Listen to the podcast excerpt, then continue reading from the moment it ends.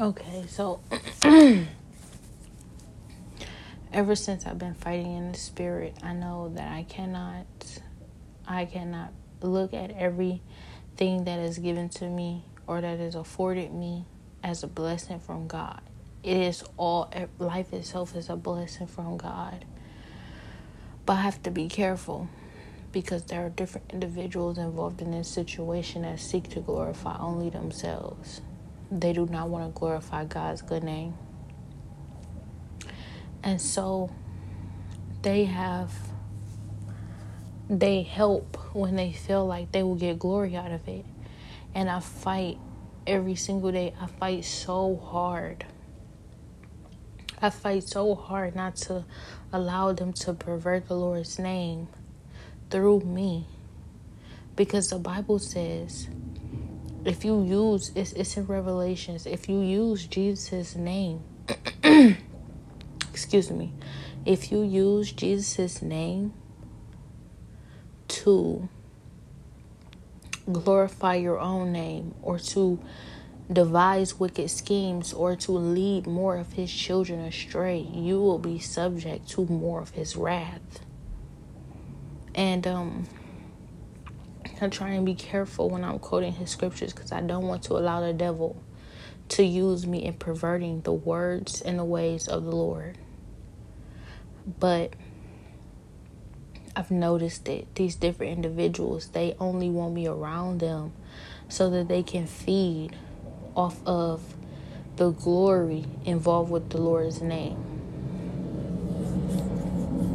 The Lord reminded me once again this morning, today, he said that um, the, he showed me that these different individuals involved, when there's no glory, they won't help. They won't care. They don't want involvement. But when there's glory, they are jumping to help or to be involved only for the glory. I'm fighting them. I fight them spiritually on this all the time. And there are different individuals who are seeking to help them that I am fighting for because I don't want them to face the wrath of God's judgment every day. I do everything I can to fight for them, to keep them out of things. Excuse me. I do everything I can every day to keep them out of things so that they don't reap the consequences of their actions to prevent them from abusing the grace of God. And it's so much because I'm not wanting putting putting I'm not wanting to put this off on everybody. It's me as well. I try not to abuse God's grace as well. I'm fighting every day not to abuse His grace. Though I still am, I'm not perfect. I'm fighting, I'm working. But these individuals, they are seeking opportunity to abuse it in such a heinous way when I am abusing His grace, not that it's any better. I'm putting in my heart and putting in my mind, this is not right. I have to do better. I need to fight to do better. I need to try harder. I need to fight harder because it's a fight in everything. It's such a battle for everything. It's a fight for everything. And then when they do it, they're doing it in a way where they're saying, No, I don't want to do better. I'm not going to try. I don't care that I'm doing that. I only want to do it for my benefit. Who cares about ever being better or trying or even hoping for a better future? Even if I plan to do this for a long time, I'm never even going to hope or think or even plan in the future at all, ever to ever be doing it the right way or to do it for the right reasons. That's horrible. I understand I'm not better, all sin is equal. But when I'm doing it, I'm I'm doing everything I can to be condemned and convicted by the Lord so that in the future my actions are made better little by little. The Lord told me everything you practice you make perfect.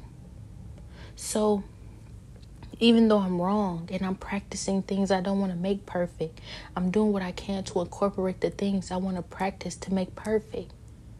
like abiding by God and incorporating His laws into my life and applying His word to my heart and building up my rapport with Him. and one day becoming everything that He's ever destined for me to be. Fighting hard. Fighting hard to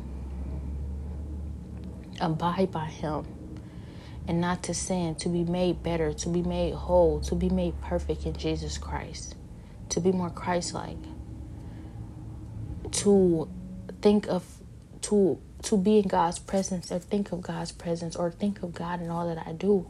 I'm fighting hard to do that every day.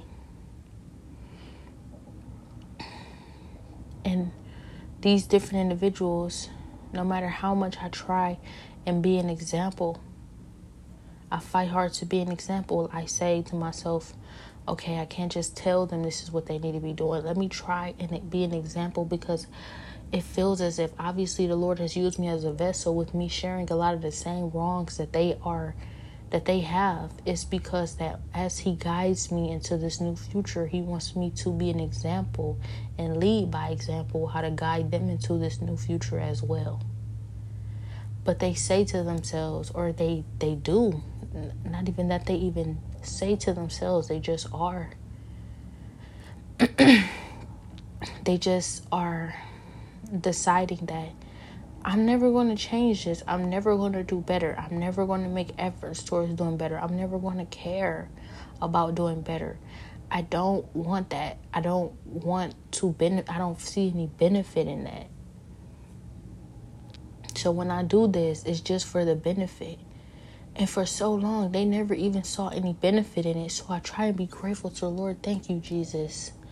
Because at least now, you have done so much work and progressed the situation so much that they even see benefit in your name at all. Because at first there was even no benefit in Jesus' name at all. And that's something he revealed to me this morning. He said earlier, before, they never wanted to be associated with anything good or anything God or anything holy or anything righteous because they felt as if it was an embarrassment to their name, that they would have lost friends, that they wouldn't be invited into certain environments, or that they would be laughed at. But throughout all this work and all of your suffering and all of your torment, at least now, out of all this progress that's been made, at least now they see that there is benefit. They see the crowds crowding around you know, wanting to be more righteous, wanting to be more holy, wanting to do the work, what, seeing the benefit in God, seeing the fulfillment, seeing the direction, seeing the guidance, guidance.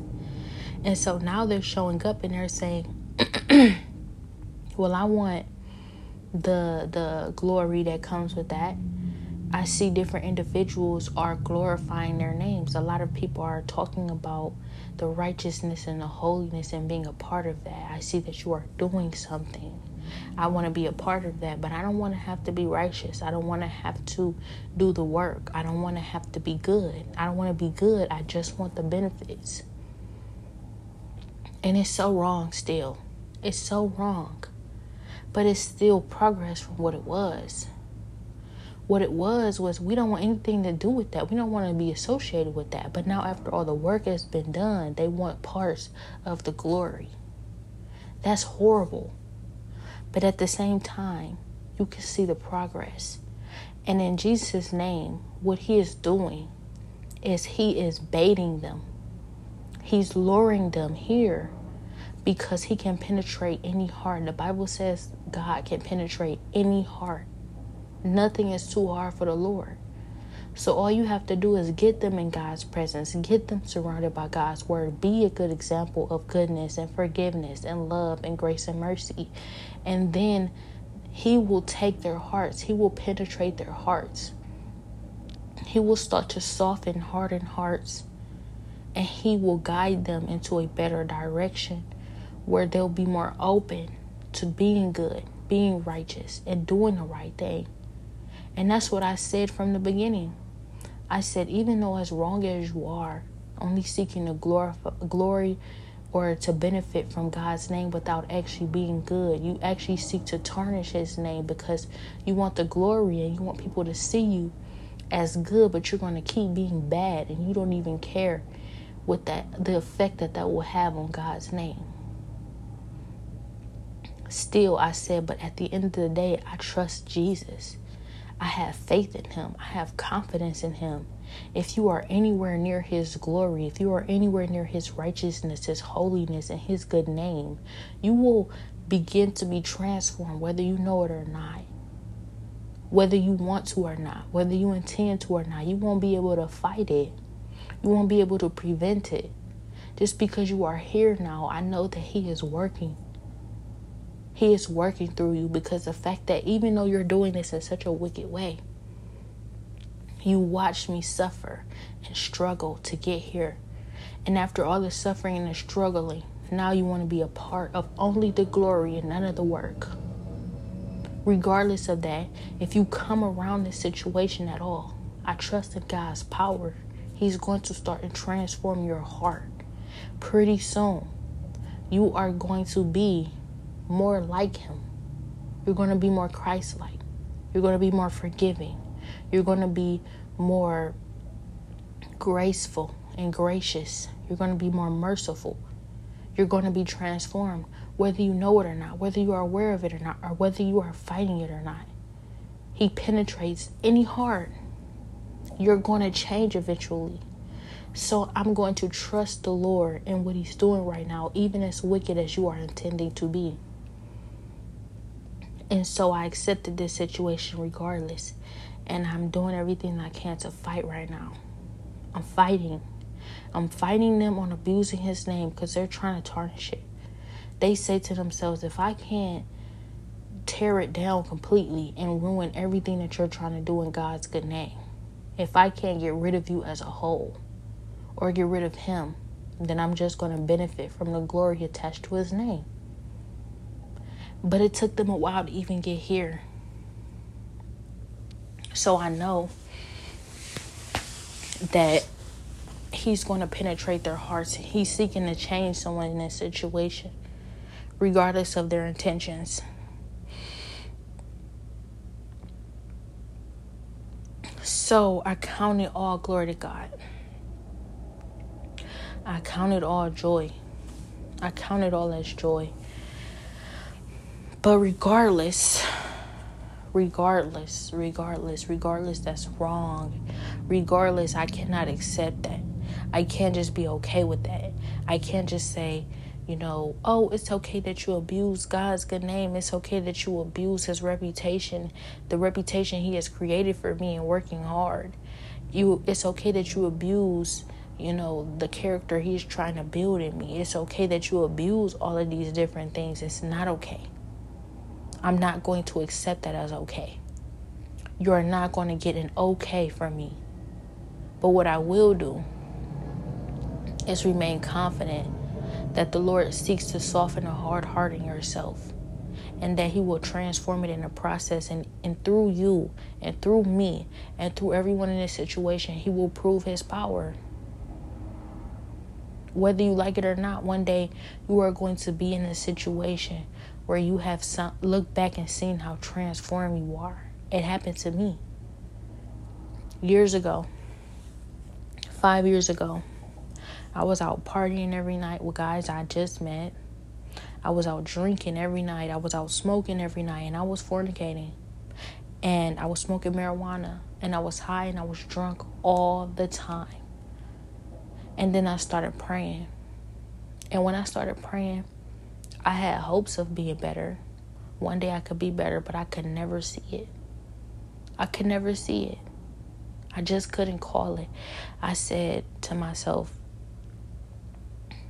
I don't I don't know where to start. I don't know what work that would need to be done. I don't even know how to change that. I don't know how to help that. I don't know how to even be affected. But the more I prayed, the more I read scriptures, the more I just got into the Lord's presence, I just started noticing a difference in myself without even effort being made. I made no effort to stop drinking every night. I made no effort to stop going out every night. I made no effort to stop smoking marijuana. I made no effort to stop being sinful and fornicating. I made almost no effort.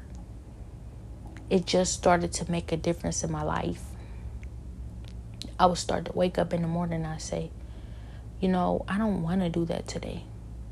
I don't want to use guys today. I don't want to be rude today. I don't want to be disrespectful. I don't want to be ungrateful. I don't want to be I don't want to repel and push everybody away from me anymore. I don't want to be hateful. I don't want to be ignorant. I don't want to be these things anymore. And I just stopped wanting it. I just stopped having a desire to do it. Whether or not I try, it just was taken away from me.